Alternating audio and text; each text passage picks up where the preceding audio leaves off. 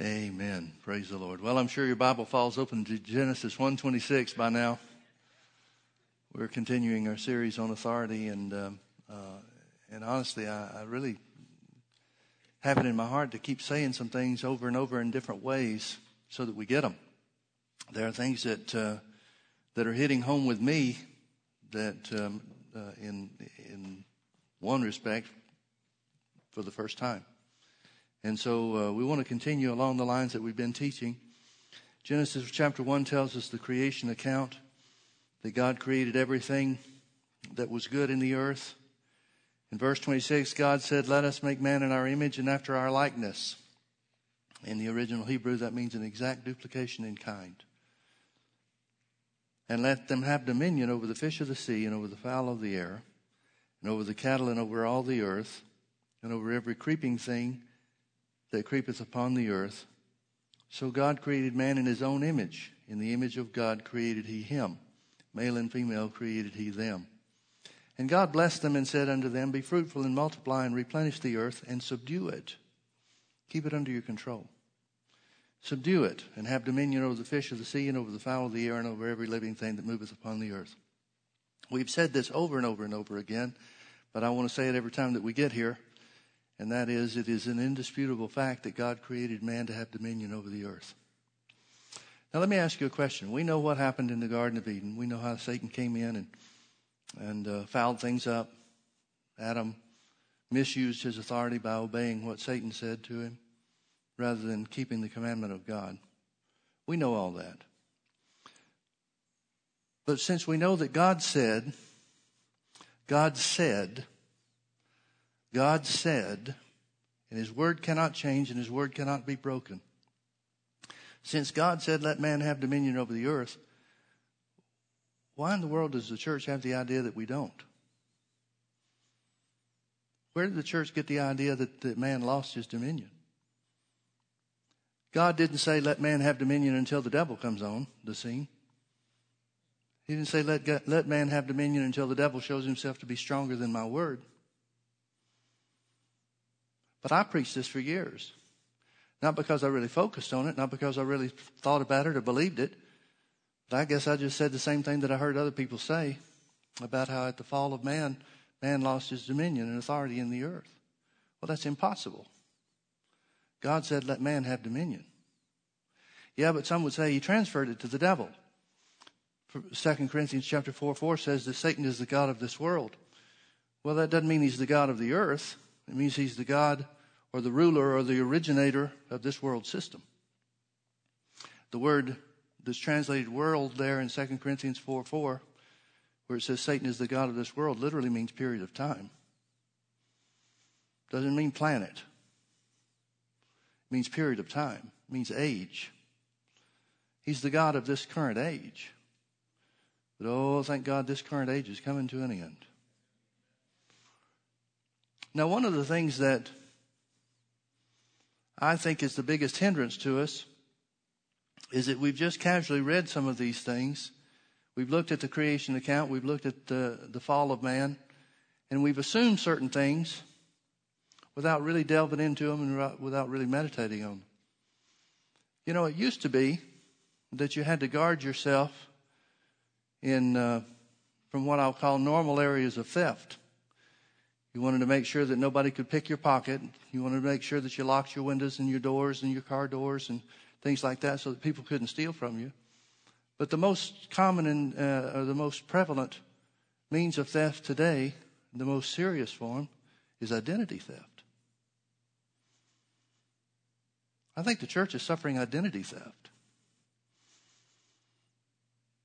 Because unless the devil steals from us our knowledge of who we are, and what God has delivered from us, he can't steal from us at all. See, if Satan was the God of this world, if he's the one that had authority on the earth, then how could you choose to get saved? See, the general thought among uh, most Christians that I know is that the devil's in the earth and he's just doing pretty much whatever he wants to. Well, why didn't he just destroy the earth in one fell swoop then? And why does the devil have to threaten you with sickness and disease and telling you he's going to take your life. If he can do it, why didn't he just do it? It's not like he's your friend giving you one more week or just a little bit longer on the earth. If he had the power to do the things that he threatens you with, he wouldn't have to threaten. But it's all designed to deceive us about who we are. And that's what I mean by identity theft to steal the knowledge of who we are in Christ and what dominion and authority has been given to us. Well, as we said, we all know the story how that man fell. Look with me over to Genesis chapter 3. I want you to see something here about uh, what God said concerning the curse.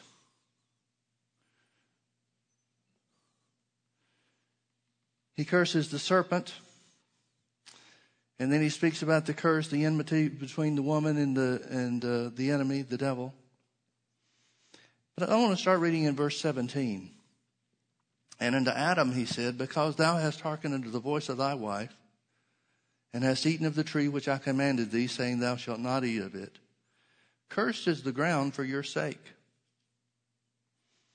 In sorrow, literally labor, work, toil, shalt thou eat of it all the days of thy life. So apparently the earth produced for him in a different way than manual labor and the sweat of his brow before the fall. Otherwise, it wouldn't be any curse involved. Notice in verse 18 thorns and thistles also shall it bring forth to thee, and thou shalt eat of the herb of the field.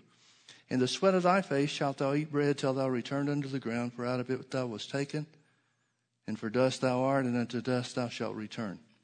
Now, let me ask you a question. In verse uh, 18, where it talks about the curse of the earth, curse come upon the earth, we see that this is a curse upon the system that governs the earth. Because remember, we've looked uh, over and over again at how the, uh, everything was created in Genesis 1 after his kind. God created everything after his kind. It doesn't say everything after its kind. We know that's included, but it says he created everything after his kind. Well, what's God's kind? Perfection. Everything that God created was created in such a way that there would be no imperfection. There'd be no apples with holes in it, no worms to eat the holes in the apples, no fruit tree that wouldn't produce. Jesus would never have had to curse the fig tree if the original system was still in place when he was here on the earth. Everything was created to duplicate after his kind, eternally and perfect. But now there's a different system in place. God says there's a different government, governing operation over the earth. It'll produce for you, but it'll produce differently. It'll produce through different means of work. I believe that has a reference to Adam bringing forth from the ground through his words prior to the fall. But be that, be that as it may. That might be true, it might not be true. But then notice it says, thorns and thistles that'll bring unto you. Who's going to plant those?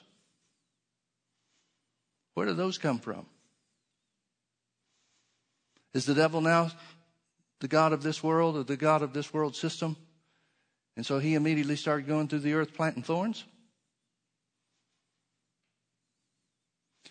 There's no real definition for what the word thistle means.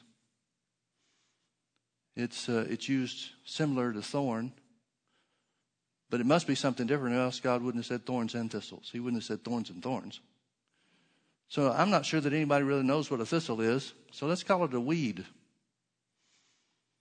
Thorns and weeds it'll bring forth. Why? Because the system is corrupted. The system is corrupted. Paul talked about how that the whole earth is groaning and travailing until the manifestation of the sons of God. Think about this, folks. Everything that God created has an element of life. Now, not life like you and I know, but think of it like this the trees have life in them. It's not human life, it's not spirit life, but there's an element of life to it. Everything God created has an element of life. And whatever that element of life is for the earth, the earth is in complete bondage to a different system in which it was created to function. It was created to operate in an eternal manner, a perpetual manner of perfection. Well, it's rebelling against the system of bondage that it's, that it's under.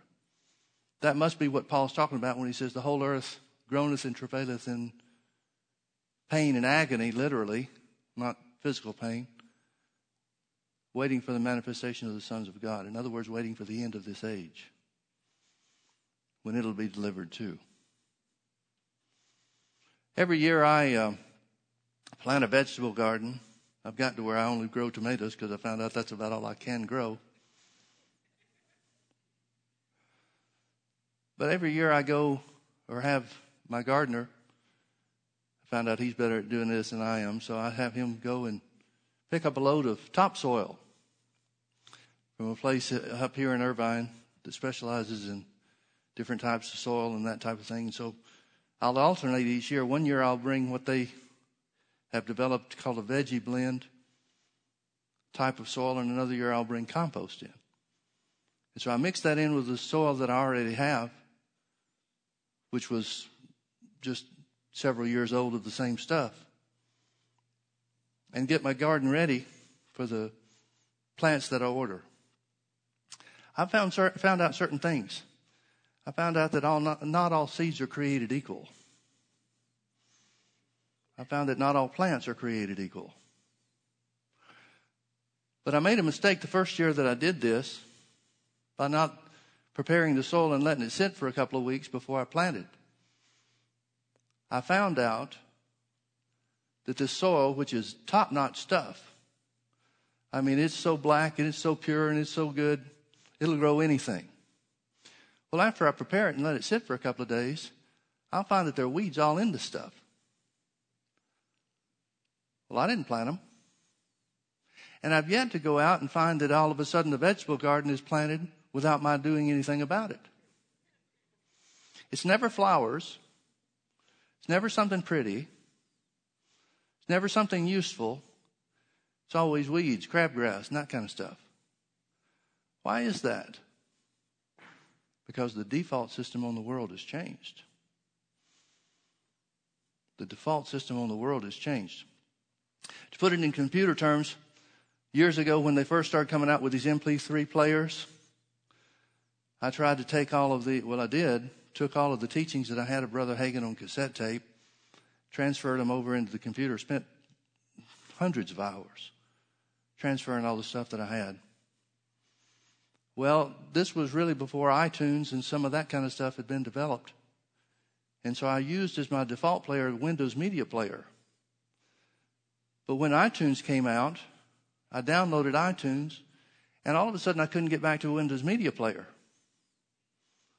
And it took me forever to figure out that the iTunes had changed the default settings in my computer. Well, I think that's what the fall of man did where the earth is concerned. It changed the default settings you need to realize that the default settings are for thorns and thistles. It's for the curse. But now look with me to Deuteronomy chapter 28. We know that God made a covenant with man. His covenant with man was the only way, the only means that he had of coming back onto the scene and influencing man according to his original plan. So he makes a covenant with man. He makes several covenants. He made a covenant with Noah. Finally, he gets to the covenant that he made with Abraham. He ratifies it in blood, the shedding of Abraham's blood, and the willingness of Abraham to offer his son as a sacrifice, which obligates God to offer his son's blood as a sacrifice for mankind. Now, after Abraham has gone off the scene and Moses comes on the scene, God uses Moses to deliver the law to the people. Now, what's the purpose of delivering the law to the people? Notice in Deuteronomy chapter 28, verse 1. And it shall come to pass that if thou shalt hearken diligently unto the voice of the Lord thy God to observe and to do all of his commandments, which I command thee this day, that the Lord thy God will set thee on high above all nations of the earth. And all these blessings shall come on thee and overtake thee if thou shalt hearken unto the voice of the Lord thy God. And for the next 10 or 12 verses, he starts talking about all the things that they'll be blessed in. Skip down with me to verse uh, 15 for the sake of time. Here's the contrast. He said, But it shall come to pass, if thou wilt not hearken unto the voice of the Lord thy God, to observe to do all of his commandments and his statutes which I command thee this day, that all these curses shall come upon thee and overtake thee. Cursed shalt thou be in the city, and cursed shalt thou be in the field, and goes down through the rest of the chapter, talking about the curses that will come on them or disobedience to his word. Now, folks, my point is simply this. 1 John chapter 5, verse 19, John said that the whole world lieth in wickedness.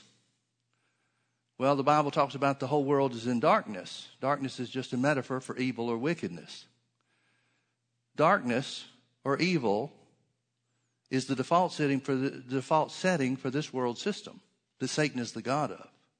But even under the old covenant, before the new birth was possible, even under the old covenant, the curse that is upon this world system could be overcome by keeping or obeying God's word.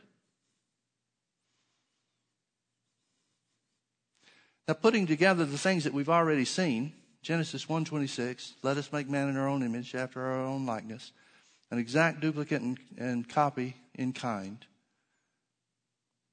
for the purpose of having dominion over the works of God's hands. Psalm 115 verse 16 says, The heaven, even the heavens are the Lord's, but the earth has he given to the children of men. Well, that doesn't mean man owns it, but it's another reference to show us that God's plan for dominion, man's dominion on the earth, has never changed. If God ever changed his plan for man to have dominion on the earth, then how can we trust God's plan to not have changed on any and every other issue? God either has to be completely true to his word or his word is not trustworthy. No word of his would be trustworthy. So if God's plan was for man to have dominion, even after the fall takes place, God comes on the scene and tells man, now you can overcome the default settings of the earth. You can't do away with the thorns and the thistles, but you can overcome them. Thorns and thistles will, will continue throughout this age, throughout the age of man. But you can't overcome them. And notice how you overcome them. You overcome them by the Word of God. Look with me over to uh, Mark chapter 4, verse 26. I could quote this to you, and you, you'd probably be familiar with it because we've talked about it at some lengths. But I want you to realize that Jesus is talking about to his disciples, saved us a record of it. Matthew, Mark, and Luke all give us an account. All says the same thing. Very little variation in any of the three gospels. But he's telling us how to operate in the kingdom of God. Now, the kingdom of God is by definition the realm under God's dominion. Jesus, I believe, defined it in Matthew chapter 6, where he says the kingdom of God is where the will of God is done in the earth, just like it is in heaven. That is how it was when God created the earth. Until man fell in the garden, the will of God was done on the earth, just like it was in heaven. Well, if God's plan hasn't changed, and God saw man with dominion, rested on the seventh day because he said everything was very, very good, then it must still be very, very good for man to fulfill God's will and plan and purpose on the earth today. Very good doesn't change just because Satan came in on the scene. God's original plan is God's present plan for man to carry out his will and plan and purpose here on the earth. So notice in Mark chapter 4, verse 26, Jesus is giving the disciples, the church, you and me, instruction on how to operate in the realm under God's dominion. Or another way to say that is how to bring forth God's will, His plan, His purpose to bear in the earth today. So is the kingdom of God as if a man should cast seed into the ground. So is the kingdom of God as if a man should cast seed into the ground. He didn't say a word about the curse. Have you noticed that the Bible gives us very little information from God about the devil? Why is that? We have a little bit of information, but most of the information we have is relative to the fact that we have dominion and authority over him and his works. If God doesn't focus on the devil, why should we? Instead, the Bible tells us to focus on the Word of God. And there's a reason for that because the Word is the answer to overcome this world system, Don't worry about who your adversary is. Focus on the integrity of the seed. So is the kingdom of God as if a man should cast seed into the ground. Now, the casting seed he's talking about is speaking the word. The ground he's talking about is not only your the, the world around you, but your, specifically your own heart. So is the kingdom of God as if a man should cast seed into the ground. And should sleep and rise night and day. And the seed should spring and grow up, he knoweth not how. For the earth bringeth forth fruit of herself. First the blade, then the ear, and after that the full corn in the ear. But when the fruit is brought forth, immediately he putteth in the sickle because the harvest is come. Now notice the saying, Jesus is saying specifically, the word of God will produce in the earth. The word of God, when spoken by you, will produce in the earth. Now, not immediately, not overnight. You may have to, we, when I was a kid, we used to count sleeps. How many sleeps till Christmas? Well, that's 365 sleeps till the next Christmas, Mike. You're going to have to be patient. Well, that's what Jesus is saying. You may have to have several sleeps, but it'll come up. It'll come up. Turn with me over to, uh, to 2 Peter chapter 1. I made this statement a little bit before, but I want you to see it in this context. Not all seed is created equal. The devil's seed is not equal to the Word of God.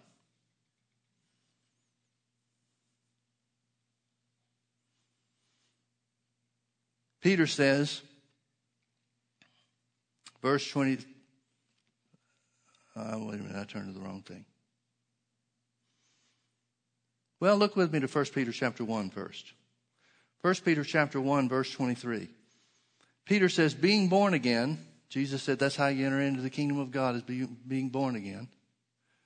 Being born again, not of corruptible seed, but of incorruptible by the word of God which liveth and abideth forever. Now notice he says that the word of God is incorruptible seed. I've ordered seed before in times past and found that it was old seed by the time it got to me. So it had lost its potency. Well, the Word of God never gets old. The Word of God never loses its power. It never decays. You're born again of incorruptible seed. Well, what is that incorruptible seed? It's the Word of God. If the Word of God can change the heart, the spirit, and the nature of a man in an instant, how powerful is that seed, or must that seed be? One way to look at the things that we're believing for or speaking to is to realize we've already received the greatest miracle that there is and we simply received it by accepting somebody's word when they told us that the Bible says that if we'll believe in our hearts that God raised Jesus from the dead and confess with our mouths that He's Lord of our lives, then we'll be born again. Anybody ever really tried to figure that out before they acted on it? I've tried to figure it out since,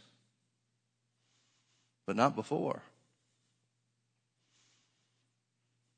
Just as a young child, I heard that in the Baptist church. I didn't know what it meant, but I had enough knowledge to act on it and it worked. Now think about that, folks. Think about it from God's standpoint. The changing of a man's nature, being born again, becoming the new creation. How does that rate when it comes to receiving healing?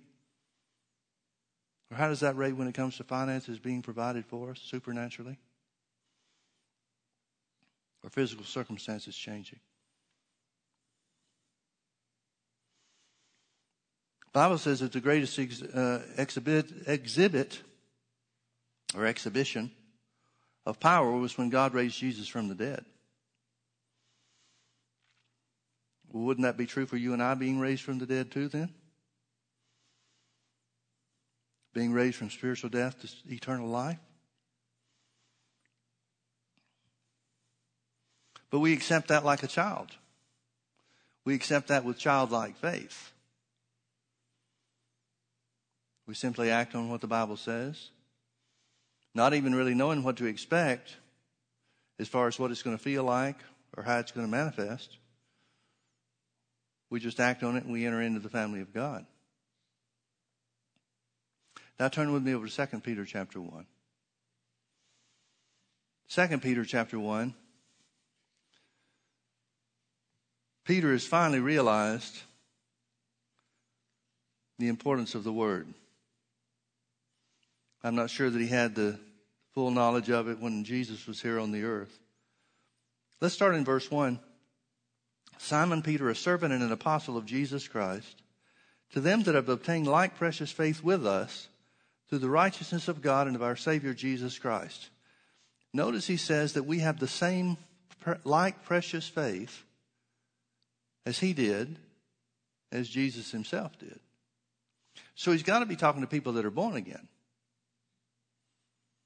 We receive the same like precious faith through the righteousness of God. Well, you can't be righteous until you're born again. So he's writing to people that are born again. Keep that in your mind. He's writing to people that are already saved. Grace and peace be multiplied unto you through the knowledge of God and of Jesus our Lord. In other words, he's saying your grace can increase, your peace can increase, even be multiplied after salvation, following the new birth, after being made the righteousness of God in Christ Jesus. And it all comes to the knowledge of God and of Jesus our Lord.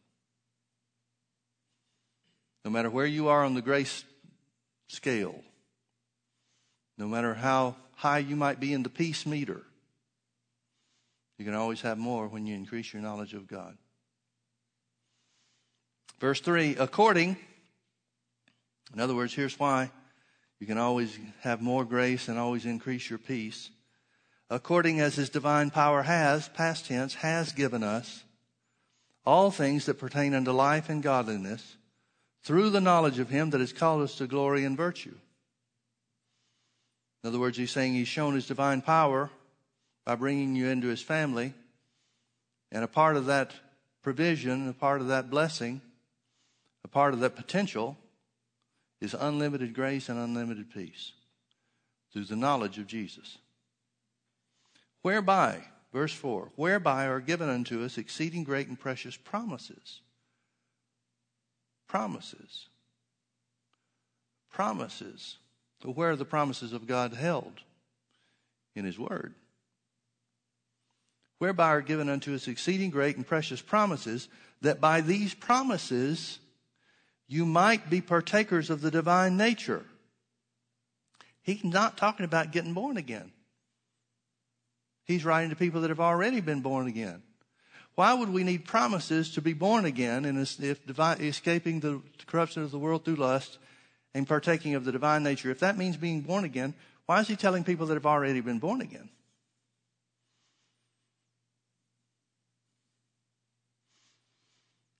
No, instead he's saying to those who have been born again to increase through the knowledge of God and of Jesus our Lord the Word of God is given to us and promises are made to us so that we can live up to everything that Jesus died for us to be. Not just children of God, but grown up sons and daughters. That through these promises, you might be partakers, you might take hold of, you might realize in your life all the things that Jesus suffered and died for. Well, that must be more than just forgiveness of sins. Because they've already received that when they were born again. They had to receive that in order to be made righteous and obtain like precious faith. Isn't that true? He's talking about the Word of God. Remember, Jesus said the whole kingdom of God is like a man planting seed in the ground, speaking the Word into his heart, speaking the Word of God into the earth. The Word of God will change you, and the Word of God will change the world around you. Whereby are given unto us exceeding great and precious promises, that by these you might be partakers. It's not a sure thing. The only thing that makes it sure is you're putting the Word first place and not turning loose of it. But God doesn't determine that. He doesn't decide whether or not you will. We decide that on our own for ourselves. Whereby are given unto us exceeding great and precious promises. It all comes back to the word, folks. That by these you might be partakers of the divine nature. Turn with me to Isaiah 55. Isaiah 55. Notice what God said about His Word.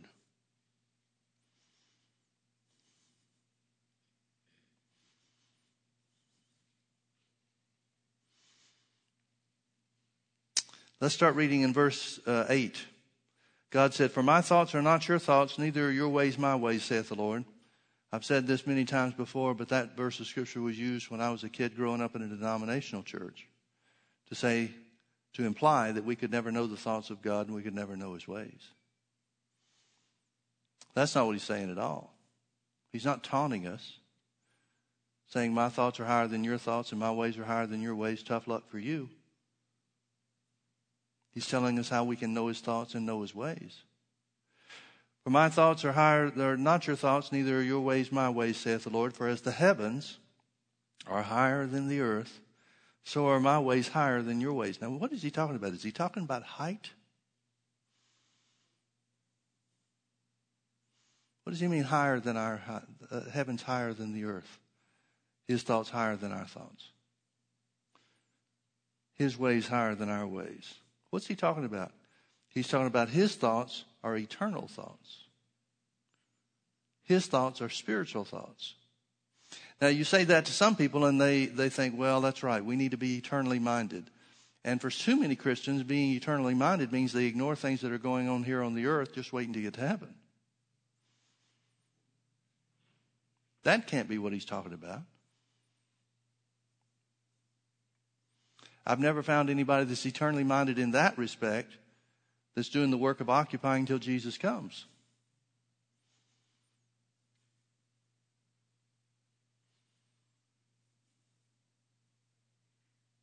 So, what does he mean? He means he's thinking kingdom thoughts. He's thinking spiritual thoughts, the realm under which, under God's dominion.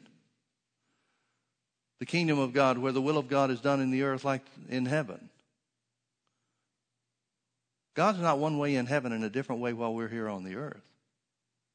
God's the same no matter where we are. Our location doesn't change him a bit. So he says, Whereas the heavens are higher than the earth, my thoughts are higher than your thoughts. In other words, he's speaking to unsaved men and women. He's saying, I think according to the kingdom of God. You should too. I operate according to the kingdom of God you should too. Then he gives us an analogy. It's an analogy about planting seed and the growth of seed. Verse 10 For as the rain comes down and the snow from heaven, and returns not back to heaven, but waters the earth, and makes it bring forth and bud, that it may give seed to the sower and bread to the eater, so shall my word be that goeth forth out of my mouth. It shall not return unto me void but it shall accomplish that which I please, and it shall prosper in the thing whereunto I sent it. In other words, he's saying the Word of God always produces. Just like the rain comes down to benefit the earth, the Word of God comes down to benefit you on the earth. The Word of God provides seed to the sower. And that seed planted and allowed to grow will provide bread to the eater. It sounds a lot like what Jesus said so is the kingdom of God as if a man should cast seed into the ground. Jesus is talking about the Word of God. God says the same thing in the Old Testament.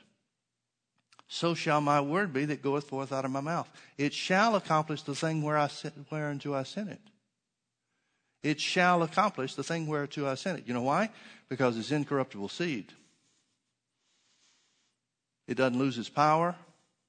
It doesn't get old. It's always full of life and power. Turn with me over to Hebrews chapter 4, verse 12. The author of the book of Hebrews, I believe it's Paul, said exactly the same thing inspired by the Holy Ghost. Hebrews 4, verse 12. Well, let's back up a little bit.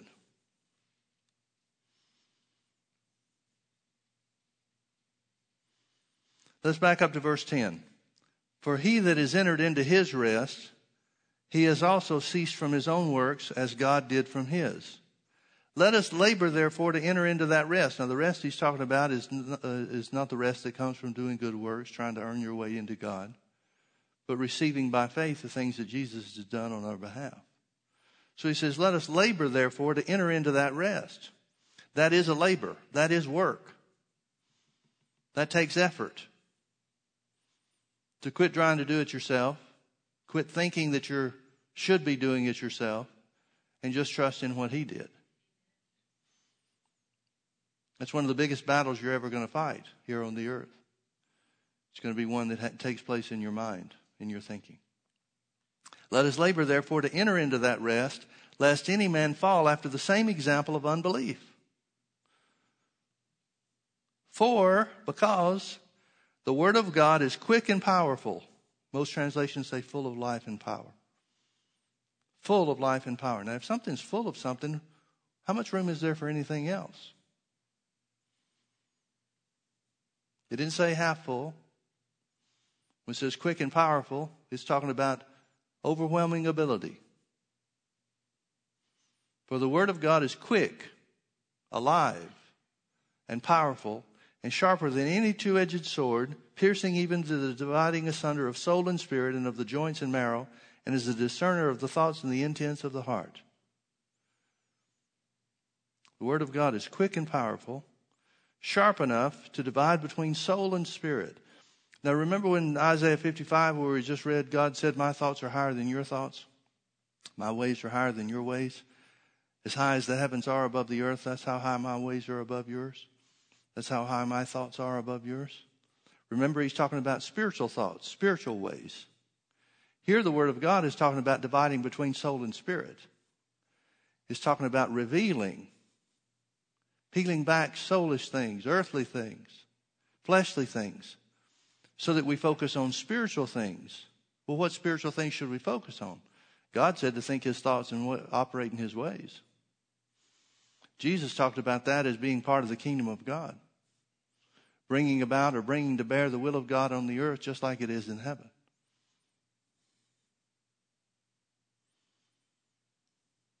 The Word of God is quick and powerful.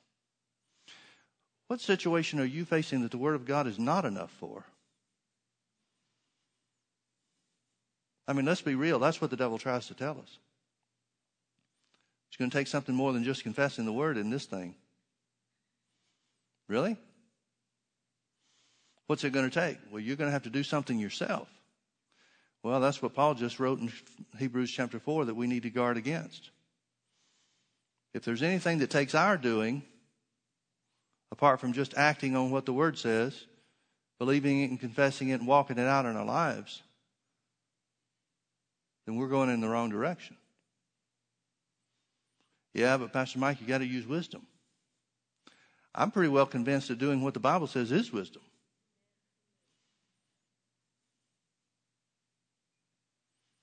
Finally, turn with me over to Colossians chapter 1. Colossians chapter 1.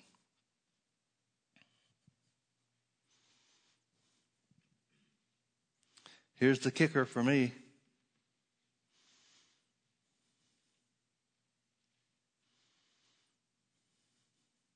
I'm going to start in verse 9. For this cause we also, since the day we heard it, heard it, do not cease to pray for you and to desire that you might be filled with the knowledge of his will and all wisdom and spiritual understanding. He's writing to Christians. This is a good prayer to pray for yourself. That you might be filled with the knowledge of his will in all wisdom and spiritual understanding. That you might walk worthy of the Lord unto all pleasing being fruitful in every good work and increasing in the knowledge of God. You remember Jesus said, I always do those things that please my Father? It occurred to me one day that we ought to be able to say the same thing. I always do those things that please my Father. If you're walking in love and, and keep yourself in the love of God, then you can say that. strengthened with all might, according to his glorious power, unto all patience. Notice you need might, power, and strength to be patient.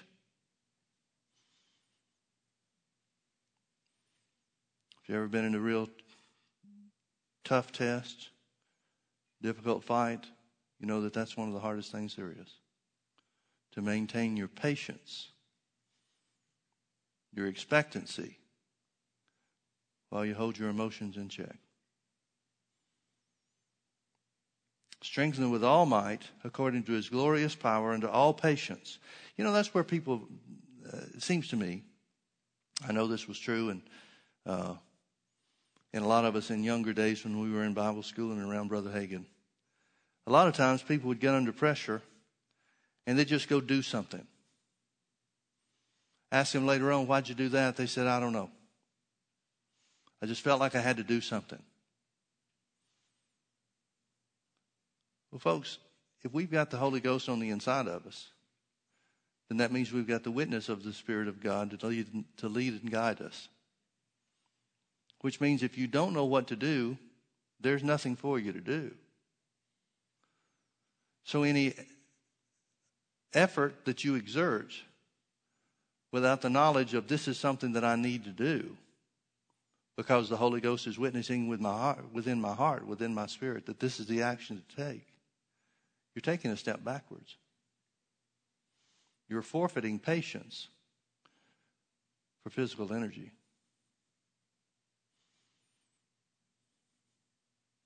I see people doing that with the presence of God sometimes. I did this. I can't throw rocks at, at anybody for this because I did this. My dad was in the hospital dying of lung cancer, and he had had a. Uh, I went to see him on a Saturday, and the hospital he was in in Birmingham was kind of across town from where we lived. And so it took what seemed like forever. Now, looking back at it, it was probably just 30 or 40 minutes to get there, but the roads weren't good. There weren't any freeways and, you know, roads like we're used to out here. So it, was kind of a little bit of a difficult journey to get there. So I got there and, uh, and found out that he had had a, a real near miss with death the night before. So I'm sitting there in the in the hospital room with him, and, uh, and you got to realize I didn't have a real close relationship with my father. His choice, not mine. But I just I got saved when I was young, and so I never was any fun for the things he wanted to do and so forth after I grew up. And I was uh, oh, this would have been in 1980, so I would have been 25 years old, 24 years old, I guess. So I'm sitting in the hospital room, and uh, he said, Mike, almost didn't make it last night. And when he said that, the presence of God came into that hospital room like I'd never experienced before. Now, I'd been listening to Brother Hagin for several years. I knew about the Holy Ghost. I'd heard a lot of teaching on the Spirit of God and being led by the Spirit and even the glory of God to some degree. But I'd never experienced it. And when the Spirit of God came in that room, it got so thick in that room, it was almost like a heaviness. It was almost like it put you to sleep. And after about 30 or 45 seconds of that, I bolted and ran. I just took off. I just told my dad, I'll come back and see you tomorrow. But I ran. I ran specifically, I ran from the presence of God. It scared me. There's no reason it should have. It wasn't an unpeaceful thing. It was a greater peace than anything I'd ever experienced. But I was so unsure and so unspiritual that I ran away. Well, the next day I had planned to go. The next day was Sunday, and I was going to go Sunday morning to get back to the hospital. And the battery was dead on my car. And by the time I got anything done about it, by mid afternoon, he had died. Looking back at it, I can see that God was giving me a chance to say goodbye to my dad. Man, I wish I'd taken that. I wish I'd had enough to me spiritually not to run. not to get spooked and freaked out by it. But I see people do that even in church sometimes. Presence of God will come on them and they feel like they got to run. They got to jump. They got to make noise. They got to do something. And don't get me wrong, sometimes the Holy Ghost will come on you to run, to jump, to shout. But sometimes people are just making noise because they're uncomfortable by the Spirit of God. My ways are higher than your ways. My thoughts are higher than your thoughts, Jesus said. Well, back to Paul's prayer. Don't know why I told you that. I don't really like to think on that. Not my finest hour. Strengthened with all might, according to his glorious power, unto all patience. It takes divine strength to be patient, to let the Word of God do its work. Unto all patience and long suffering with joyfulness. Now, folks, a lot of us suffer long because we don't have any choice. But are we joyful while we suffer long? That's the question. That takes the power of God, too. Giving thanks unto the Father, which has made us meet, literally able, to be partakers of the inheritance of the saints in light. Now, he's still talking to Christians. Same thing with Paul here, who we experienced with Peter. He's writing to the church. So he's talking about being made partakers taking hold of, experiencing what Jesus died for us to have. Not just being born again, but the nature of God in our human beings, our human flesh, so that we carry out His will on the earth here and now. Verse 13, who has delivered us, notice that's past tense, hath delivered, who hath delivered us from the power. That word power is the word authority who has delivered us from the authority of darkness. Darkness is a metaphor for evil, it's a, it's a metaphor for this world system. Jesus has delivered you from the authority of this world system. Now, he's not talking about delivered by uh, delivered from the authority of this world system in order to be born again. He's talking about now that you have been born again. Part of what Jesus accomplished for you was to deliver you from all of the authority of this world system, the authority of darkness, and translate it into the kingdom of his dear Son. What would the kingdom of his dear Son, the kingdom of Jesus, be if not the kingdom of God, where the will of God is done on the earth just like it is in heaven? The territory over which, or the domain over which God has dominion. What would that be if not that? Who has delivered us from the authority of darkness and has translated us, placed you into the kingdom of God. Well, remember what Jesus said in Mark 4 26. So is the kingdom of God as if a man should cast seed into the ground. In other words, you've been delivered from the authority of darkness so that you can speak the word and see the word change your world. It's not just any old seed you're planting. Well, what if I planted the wrong seed, Pastor Mike? Well, you just keep on speaking the word and it'll choke out that wrong seed.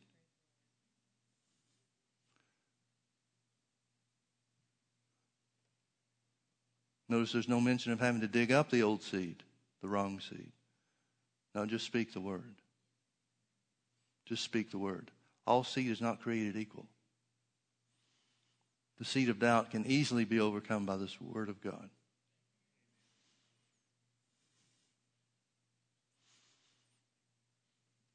Words that we've spoken as influenced by the devil and his thinking can easily be overcome by the spoken, the Word of God spoken from your mouth. Easily. Because the Word of God is quick and powerful and sharper than any two edged sword the Word of God shall accomplish the thing God sends it to do. Over and over and over again, the Bible guarantees you that the Word of God will bring results. When we say the Word of God, we're not talking about the Bible sitting in your lap. We're talking about the Bible coming out of your mouth,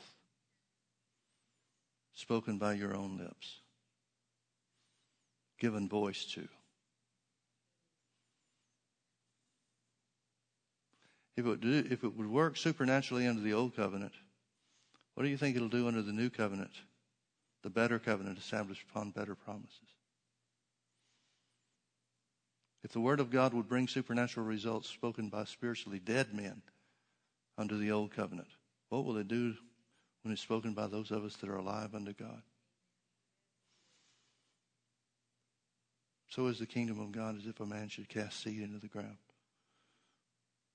and should sleep and rise night and day, and it should spring up. He didn't even have to know how. Doesn't even have to know how, but it will work. Amen? Let's pray.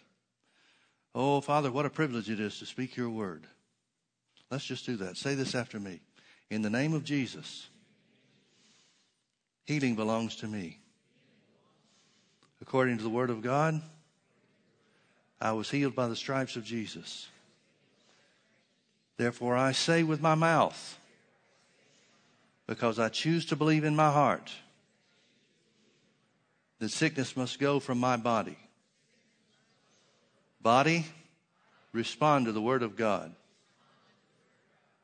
You are healed.